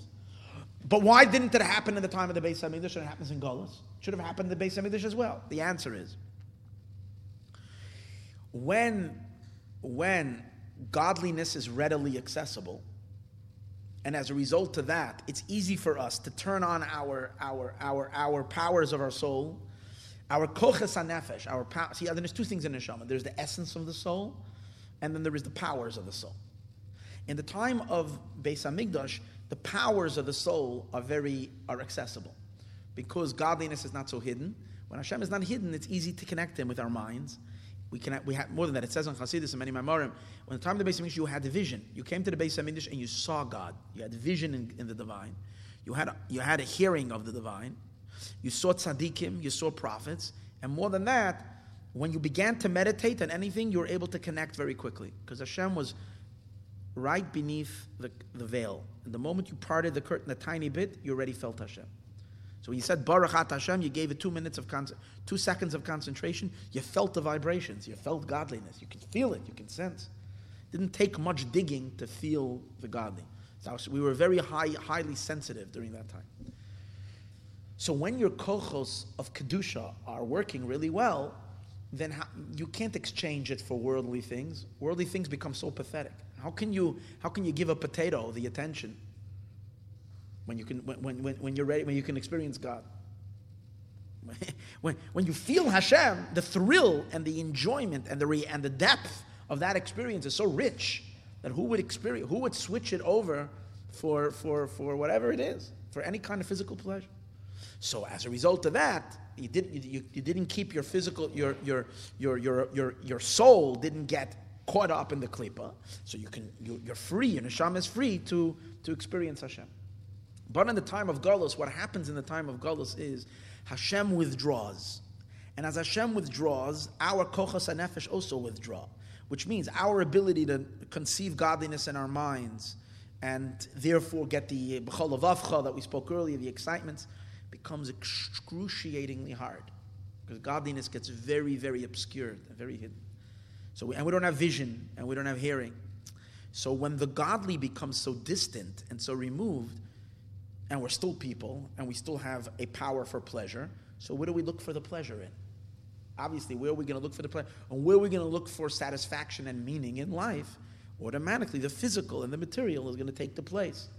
And once, once you get involved with it, what's going to stop a person from putting his entire soul into it? And when you put your soul entire into that, obviously there's no soul left, or at least there's no soul, uh, uh I mean, consciously left, to be able to use for to, to, to connect to the Abishter. So that's what he's saying. The hasibul and the reason for this is who helam the hester akoiches. When the koiches hageluyim, the power of the souls, the revealed powers, she'im akoiches hageluyim or if the power, the revealed powers of the soul were begilui, Hainu, sheyiyah sagav his belukus, that you can have contemplation and grasping and, and, and contemplation of God. V'hu avodah shal pitam v'das, which is the avoid al pisechel, through intellect and understanding. The b'chol levavcha, u nafshecha, all your heart and all your soul. Lo'hoya b'shum oifen, it wouldn't be in any way hislapshus v'helam etzam anashama b'levushim acherim. Your etzam anashama would never get caught up in other garments, chas v'sholem. You would never sell your soul into the klipa. That would never happen. The only thing that would happen even then, that yeah, it's not. It's possible that not every Jew in the time of the Beis Hamikdash experienced this experience that he spoke of before because the the, the etzam and neshama essentially is private. He says there's two ways that your essence of your soul is, is, is hidden from you. One of them is because naturally it shies away. Naturally, it's very private. And you need Hashem to give it to you. Remember we said earlier, you need Hashem to make expose it to you. Because naturally it remains beyond the Giloi. Because every revelation already is a is already a diminishment of something. So it remains in itself. That's one reason why you're not experiencing. The other reason why you're not why a person can be blocked from his etzem and neshama is not because its nature of it being private, but because you threw a bunch of rags upon it and covered it up with a bunch of junk. So that's the difference. In Zman Abayis, there was also a helem on the Etzem Anashama. Not everybody felt this, we said earlier. But that, that problem can be taken care of. Because as long as you do your avodah, Hashem will open you up to that part of your soul. But in the time of Gullus, he says, it's, it's, it's, what's it called again? At the time of Gullus, there is, there is a helen because because you're you are milam on it. You covered it. The person covered it. As he says, Rak masha etzem and Hashem b'chinas helam be'etzem gilui. That yeah, and then you need special help of Hashem to get you in touch with your etzem and Hashem. But if, he says, if we would have the Giluyim like it was in the time of the Beis HaMikdash, v'hoya his galus etzem v'roishta then there would have been the essence. Then, once your neshama is not begalus, then what would happen? Through our avodah that we do down here, we would merit to experience a revelation of our etzem neshama, b'pchenes hagiloy, in the revealed state, tahainu pchenas bibchenas regel the neshama. In other words, your feet of your neshama, in your consciousness, you would experience the head of your neshama, which is the neshama up there would be experienced while we're physically alive in a body. We would be able to access not only the revealed part, the revealed part of the neshama, which is your legs of your soul, but even the head of your neshama, you can experience it through avodah. But because since the time of Galus is compared to a time of sleep, and what happens when a person is sleeping? All of his kochos shut down. Vision shuts down. Right? You don't see anything when you're sleeping. Hearing also. Everything shuts down. And the intellect shuts down. So everything isn't working. Our souls are not working properly during the time of exile. There is in the entire world, Bichlal, there is this sleep going on. And God, right? So what happens? The Inyan Ashino ah, Pchenasis Almas What is Shina? Shina means a concealment of the powers. Deriya vishmiya, seeing and hearing. V'hainu shalo yesh hasaga v'hizboinus amiti. We don't have a true grasping, a real amitis to Ve'hergish amiti belokus. And we don't have a real true sense in the divine. Rak hakol b'pchinas medama bovad. Everything that we have is only medama, is only fantasies. It's all imaginatory. It's all imaginations. And then when that happens, that causes shayilbish kam pnimius nafsho oilam. So then, with the lack of connection, ability to connect to God, so then what happens is you start putting your essence of one's passion, of one's one's being into the into the external things, into the worldly things. Shazau inyan aster panai. And then, for sure, you have no connection to that pnimius aneshama, and that uh, uh, um, experience that he spoke earlier of dveikus etzem be'etzem, to feel and sense God Himself, not shaykh to it. Ach tzarich lahav perigimul, ach tzarich lahavit. But this is, but we need to understand. V'haloiksiv, it says in the pasuk, v'libi air, it says, ani yashena, I'm asleep, but v'libi air, my heart, my heart is awake. And what does my heart mean? My heart means my essence of my soul is awake. So which one is it in Gullus? Is in Galus the neshama sleeping? Or is the neshama, and there's no oir haneshama, or is the neshama of libi air? Er? Shagam bizman agolus dani yeshena begelusa. Even in the time of galus, when I'm asleep in galus, makol makom v'libi er air haino etzam aneshama. The essence of neshama is revealed. Shu air gam bizman agolus. It's awake even in the time of galus. Uksiv and it says in the pasuk tzama nafshi. My soul is yearning for you. Be'eretz tzia v'oyev. Dafke in a land of a drought. Dafka in a parched and tired land. I'm, I'm yearning for you. And then we say, Kain chazisicha, David says. If only when I was in a place of holiness, I would, I, I would experience such longing like in the darkness. Chazisicha. So you see that there is a quality, that there is dafka in the time of Gullus, over the time of Ba'oifin Kazek, Mashakasim stated elsewhere. Ache inyan hu. The idea is as follows: the be'emes kain who. In truth, it is this way. The bisman agolus libi air. In the time of golus, my heart is awake. Oy diosem bisman abayas. Meaning, the essence of the neshama is even more active than in the time of the bisman abayas. That means, notwithstanding that in the time of the Beis Hamikdash, a person was able to come to Bechol Odecha and sense God Himself, and as you said earlier, yet the, the, the power of the neshama is more evident, of the Israel part of the neshama, is more evident in the time of Galus, even then in the time of the Beis Hamikdash, when someone is experiencing that highest, deepest connection. Why? It's a power that's, you can see its effects, but it's a concealed power. Concealed meaning it's, it's, it's having its influence but in a manner where you're not seeing its energy, but you know you see its effect, you see it's there. The inyan, the inyan Aster Pana, and here he, characterizes it very gishmak. He says in the in the Etzam Anashama, there's two inyanim. There's the light, the brightness of the Etzam Anashama. It's light, its brightness, and there is its power, It's koyach. So he says the brightness of it you only had in the Beis Hamikdash. The koyach of it you have now. Dahainu as the inyan asked upon hainu b'chinas oir the light of the neshama. Shuhu b'chinas helam, that's in a concealed state. The libi air, but my heart is away, kind of b'chinas koyach hanashama, the power of the soul. Shehi his galus bisman hagalus, that is more revealed in the time of exile. This is the power of Mesiras Nefesh, of self sacrifice. During the time of in the literal sense, in the time of exile, you see people, Jews, giving, they're so devoted, and they go through the biggest hardships, and they fight so hard to be able to do a mitzvah, even though they don't feel the tingling sensations and all the light and all the experience. But still, like they'll do anything. They'll, a person would drive himself nuts to go ahead and manage to do his mitzvah he needs to do. Ikidu, as it is known, the Bezman Abayis in the time of the Beis Hamikdash, Pnimiyim, and we know the opposite. And in the time of the Beis Hamikdash, when the internal powers were more revealed, the intellect and the emotions, they didn't have Mesiris Nefesh so much. Because since it wasn't necessary, they didn't really, it wasn't, the, the, the, their was more based on their understanding and their enjoyment and their pleasure and their. As soon as the koches pnimium go away, the internal lights of the soul are dimmed and dimmed and dimmed until they're almost not there.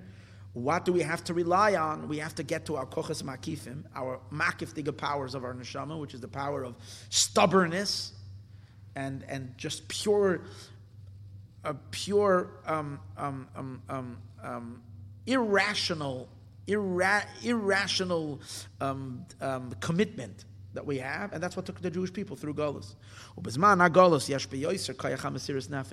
The power of Mesiris Nefesh, and he says two things. Hem Mesiris Nefesh mamish.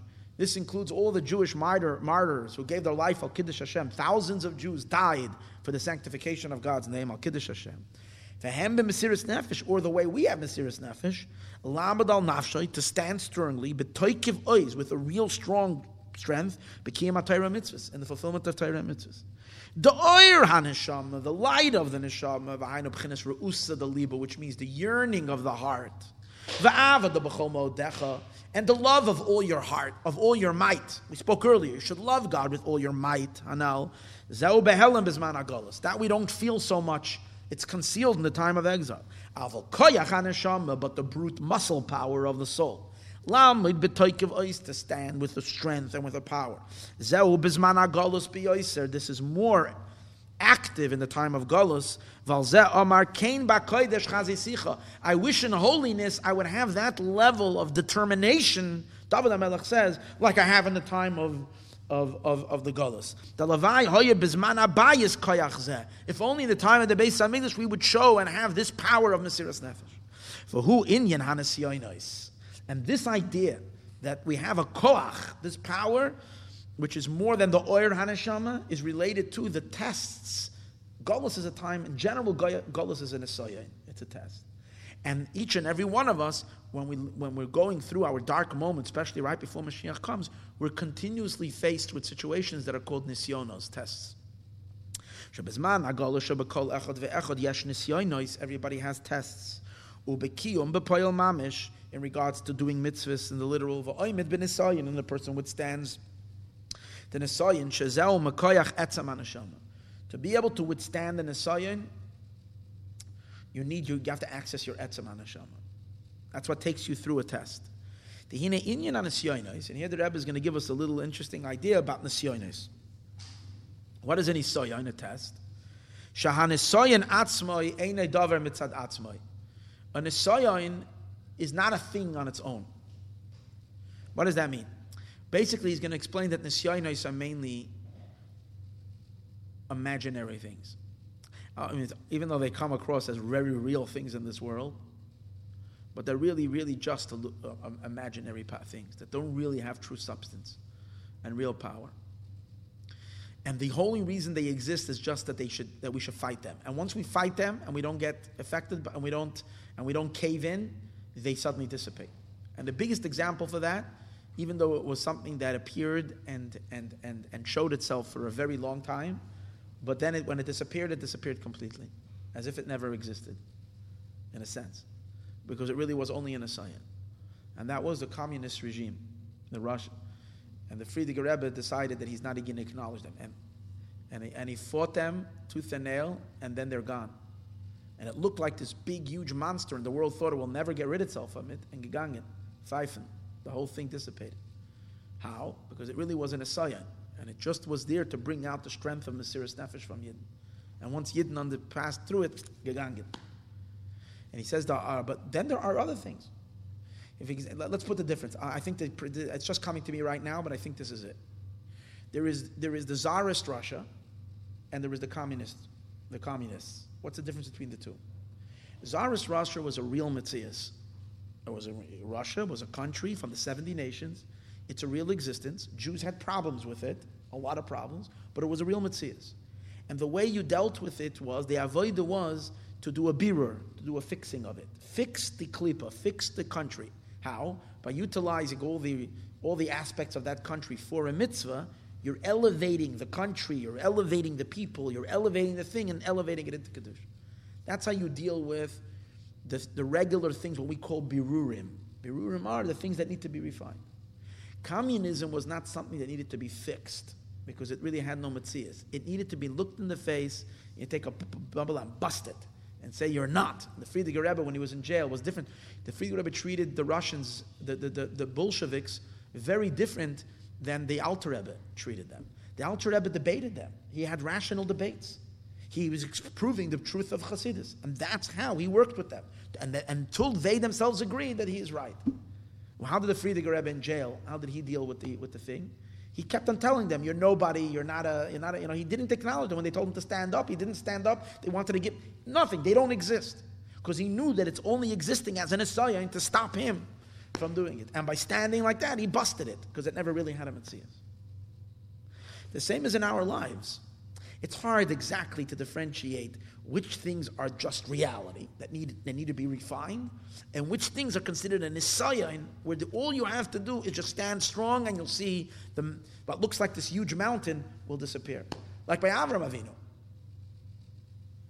Avram Avinu walked through many rivers in his life and uh, when he, yeah, because when he came from, I don't know how many rivers, I to say he moved to many rivers, but he definitely came from, when he came from Ur Kasdim and he went to Eretz Yisrael, he had to cross Aver Anar, he came across a river.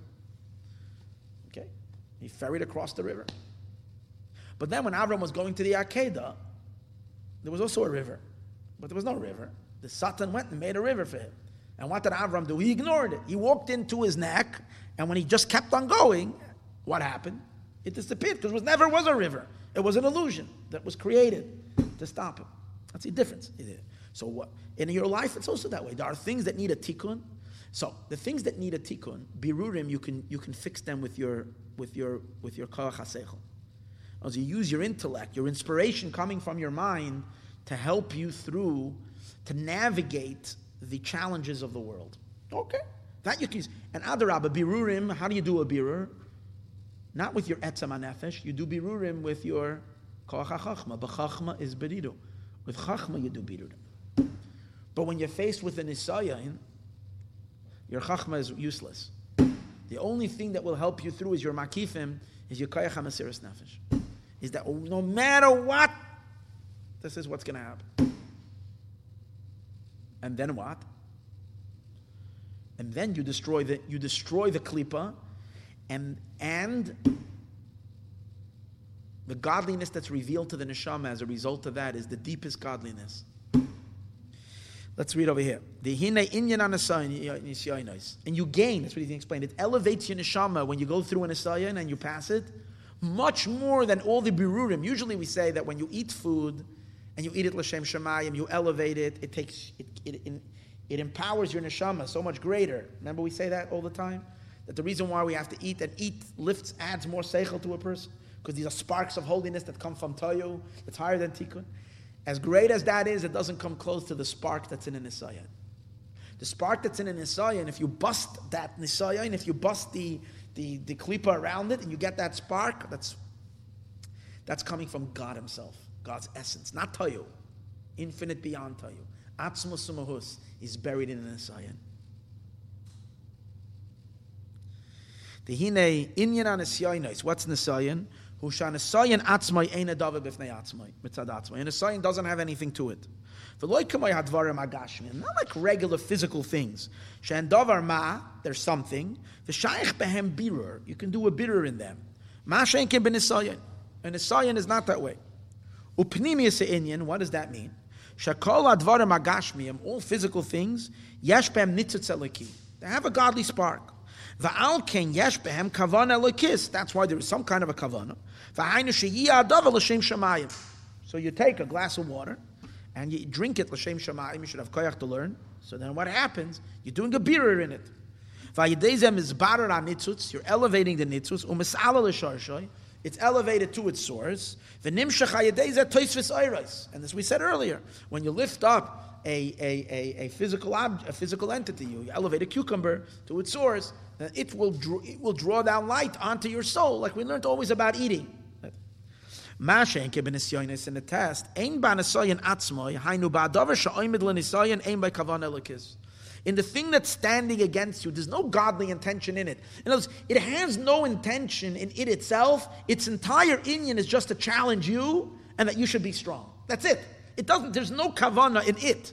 The Abishta doesn't want it to be refined. The Abishta only wants to make you stronger. That's the idea of an kavana. Here the kavana is lamad negda. That's its entire existence that you should stand against it. The kavana is not in the object. You see the difference?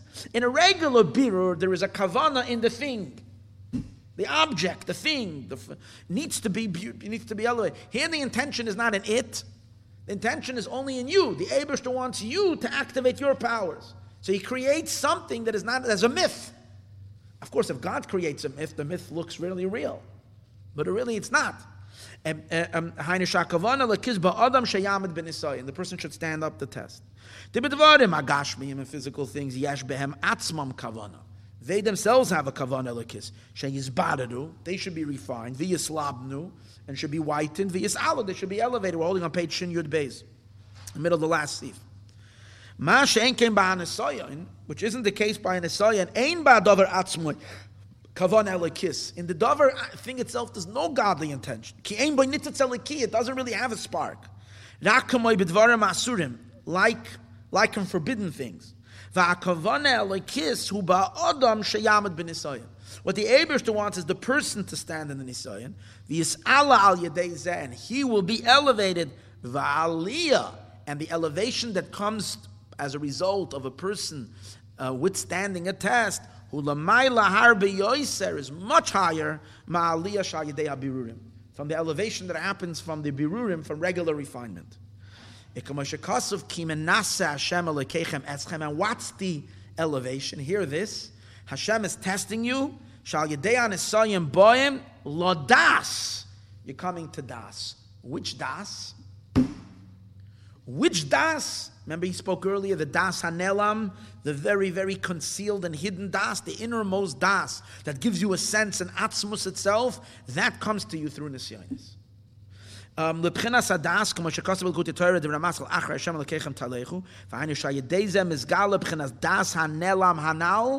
even more than in the Beis Hamikdash through the Avodah of Bechol. Remember we said that through Bechol Avavcha, Bechol Nafshecha, you get to Bechol maidecha, But nothing close to when you withstand an Esayan. That's when you really get to the Das.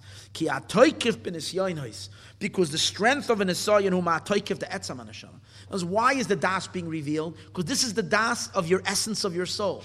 And in order to fight the Esayan, you need to, you need to unleash, you need to un, un, you need to tap into your essence. You need to draw forth your essence. The essence is usually hidden, untapped. But now to fight an Esayan, you have to really, really stand strong and be stubborn and just get to your essence. That's the neshama's power to stand with Mesiris Nefesh. You see, from the koyach haneshama comes the das. The das is the oir haneshama, the light of the neshama. Light over here, we don't mean light external. We mean light, the, the, the illumination of the essence which is what? That it, that it senses the Abishter himself. Which is, the, is, is amazing? Take a look. When you're still in the level of koyach, of the neshama, at that moment you're the furthest away from the das. because that's the whole idea. It's the it's it's it's total concealment. Is managolus concealment. All your faces with this huge nisaya, and you feel so isolated, disconnected. You have nothing to hold on to, and you fight from your essence of your neshama. From the koyach of the neshama, which comes dafkin, the concealment, comes the oira neshama, which is the ultimate revelation of mahus to the soul. Imagine what the Frierdiker Rebbe experienced in his life after he came out from Russia and he came to. So you wonder, like the Rebbe was such a chassid of the previous Rebbe. Like, wow, what kind of godliness did he experience on Rosh Hashanah, Yom Kippur, or who knows? Who knows the godliness? Who he knew, who he recognized after those Nisyanes that he fought. And so was the so was with everybody in some little way. Um, Vayedezem is gal b'chinas oir haneshama shu b'chinas ha'akara v'hava the b'chol decha in a very real way. Ubemedrash lech lecha perik man beis. The Medrash says it like this: Ein lach shah kasha ka'oisa There is no harder time like that time. V'noichi aster aster panai. When Hashem says, "I will hide my face," it's the most difficult time. And from that time, I wait for him. You see that? There's nothing more dark than that dark moment. And from within that moment, I wait for him what does that mean? That this dark moment brings me to Him Himself. I wait for God who's hiding His face. I think we could characterize the time we're in right now as this chikisi lashem. Ki ahesteru b'shvil zeh sheyeh gilui b'chenas ahelem de ein soif. Because the concealment is in order that there should be the revelation of the concealment of the Ein Sof, shenistar v'nelam be'etzem, that is essentially concealed. I wait for God. It says that ultimately Hashem will do to those who wait for Him. P'chenes Eden stima, The concealed Eden. It says, to those who wait for Him. After all Nisyonos, it's going to be revealed when Mashiach comes. I wait to God with all the the um, the, the, uh, the all the tests Sha'oimdim b'nisayon, as Yidden stand and te- stand, withstand the test, b'toikif kiyam mitzvahs, with the strength and resolve to do mitzvahs. Chulu. V'zehu, and now we understand, Hadassah, he Esther.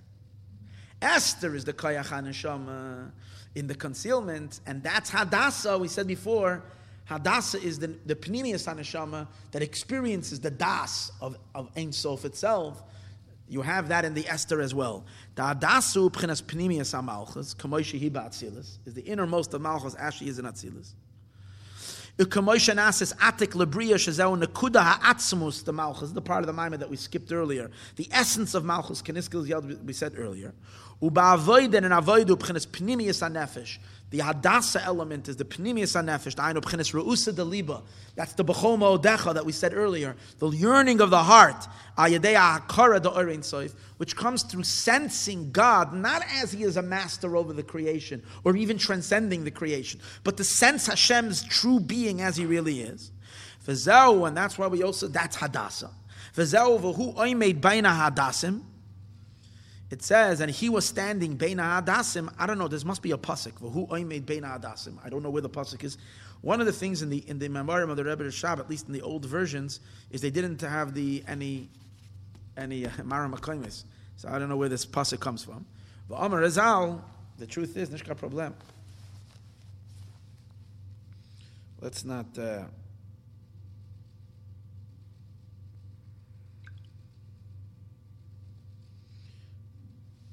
Today you Google anything and you get to see who I made.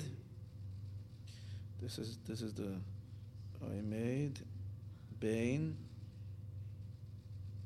Ha Ha Da Sim.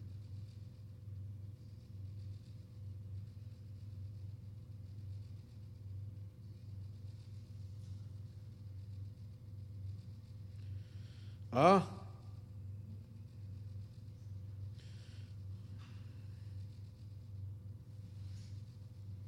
It's a pasuk. Where is the pasuk? Give me a second. We got it. Ah, it says.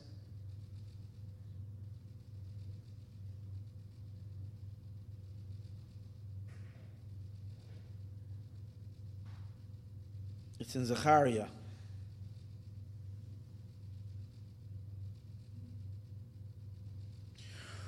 It says, Re'isi alayla, I saw tonight, Ish roichev al sis adim, a person riding on a red horse.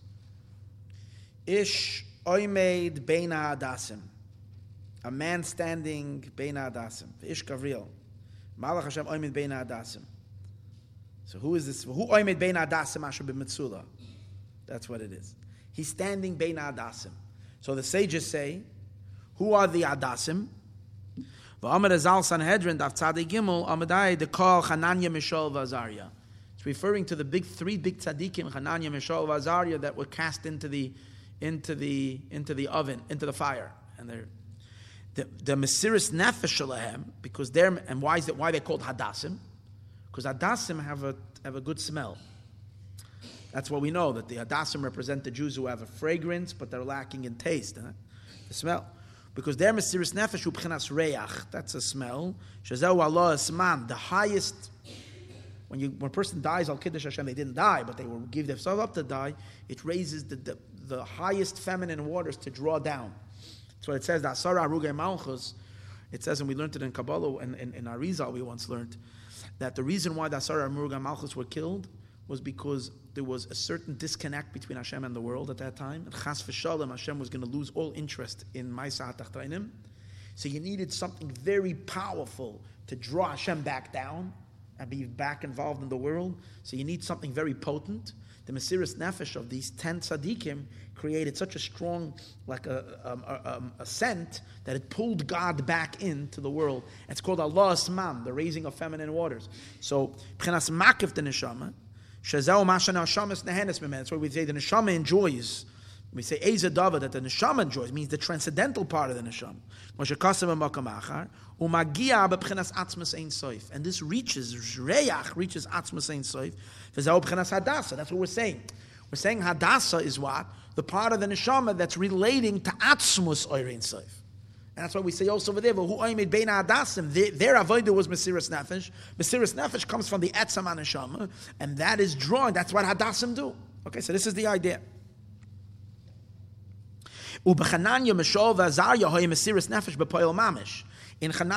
v'Azarya, they had literal Mesiris Nefesh. See, we said earlier that b'chol mo'odecha means you're ready to give everything up. You're melting it only right? But by them it was Mesiris Nefesh B'Poyel.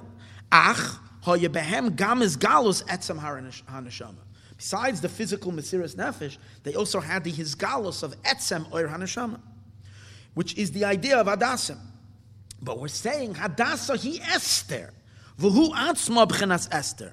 Hainu b'chinas malchus hayeredes, the malchus and the neshama that goes down biribuy halamis v'asterim de biyah comes through many, many concealments of Bria, Yatzir, and Asiya. V'hainu b'chinas libi air means that suddenly we find ourselves without any light of neshama. Yet there is this inexplicable Mesiris Nefesh that you didn't have to Torah mitzvahs. B'chinas koyach neshama. This is the power of the soul. The chakisi lashem that I wait for God. Hamaster b'koyach hamasiris nefesh with the power of Mesiris Nefesh. This reveals even a higher level of the innermost of the Ein Sof, more than we would have attained in the time of the Beis Hamikdash when we're doing it through B'chol Levavcha, B'chol Nafshecha. Remember we learned earlier? That through B'chol Levavcha, B'chol Nafshecha, you get to B'chol Moedecha, you get to your Das HaNelam. In a much deeper way, through the time of Gullus, through simple Mesiris Nefesh, you get to a much deeper Das HaNelam than you get in that bit. B'chenas Eden Ilah Stima, the Yasal to those who wait for him, when, during what he said earlier, Ein lachsha kasha, there's no darker time than vanoichi aster aster panai. Omnam. Bechdei liyos v'chekisi. How do you make sure that you don't get crushed in gullus? How do you make sure that you stand in a? How do you make sure that Esther doesn't get completely destroyed? The answer is Vayhi Oimein Adasa. You need Mordechai over there. And what does he do? He's Oimein, he's raising Adasa, he Esther. He's the one who's taking care of her during the time of Golas. He's raising them. So first of all, it's a tzaddik. It's the Rebbe. that gives koiches to the neshamas. Amain means padgud. Padgud means a a um, a nurse or something like that. Someone who's cha- who's raising a taking care, a caretaker of a child. Amain mechusa, amain mutzna. Amain also means etzlei amain. The Torah was hidden, mechusa covered. Amain mutzna, amain hidden. V'hainu. What does this mean? Mordechai gives nesinas koyach v'oiz lenishmas Yisrael. Mordechai gives strength to the Jewish neshamas. Ukamashakasav, like it says, Hashem oiz liyama yitain, that Hashem gives strength to the people. And how do you give strength? Through Torah. Ein oiz ela Torah. So these are tzaddikim who give Torah to the Jewish people. And that gives them strength, it nurtures them. The Torah gives koyach and the neshama to stand b'toikiv oiz it means even when we're lacking in all spirituality during the time of Galus, you have to learn Torah. And you learn Torah, you keep your neshama strong. Then it says amain also means covered, concealed. That's the mitzvahs that we have to do during the time of Galus, and that also strengthens our soul. Shehem chenes levushim. They're called mechusa, covering, because that's what mitzvahs are, a garment. And amshachas chenes ratzana elyon. They're drawing down the supernal will, which is like a garment. The Amen Padgud, Amen Mutzna, which is the other thing it says about Amen, Yashloimar, Shazehu Galya Vesasim the Torah. The revealed part and the hidden part of the Torah. Padgud is the revealed part of the Torah, what's raising us. Amen Mutzna is the hidden part of the Torah. Shakol Zehu Anoisin Koyach L'Neshama Bizman Agalos. All this is what gives strength to Neshama during the time of exile. Zehu Vayihi Oimen Asadasa Hi Esther. You need to constantly help them. You can't say just stand by all nisyonis. A Jew can't stand if he doesn't learn Torah and doesn't do mitzvahs. He gets completely uh, overrun by the gullus. The Hadassah he mamish pchenas Esther. The gam agolus yesh pchenas koyach haneshama. There is the power of the neshama of the etzam haneshama in Atzilus. Va'ader Rabbe beyeser says veyeser ois with added vigor and added strength. Umordechai, Mordechai is the constant feeding who are oimen as Knesset Yisrael are yadei Torah mitzvahs. Through Torah mitzvahs. Let's say, for instance, a Rebbe taught Torah, always non-stop Torah, and also fed the Jewish people with mitzvahs. Went around spreading mitzvah observance by everyone. Every a Jew should do a mitzvah. Who's feeding all? Who sends out all these Jews to find Yidden all over the world to do a mitzvah with them? That's the Mordechai of the generation, who gives Yidden, feeds them, and that gives them the strength to withstand the Nisyonis. And then it's Esther who Adasa. And then what happens when Mashiach comes? Yasa loy, chakisi loy. The Das Hanelam is revealed, which is the, the, the highest and deepest revelations of the Ein Sof. May we merit already the revelation because we've done already enough Nisaya uh, thingy. All right, everyone. Have a very, very, very happy Purim. And only good. Make sure to chazer the mimer at least 10 times before Purim. So something stays and something sticks. So that.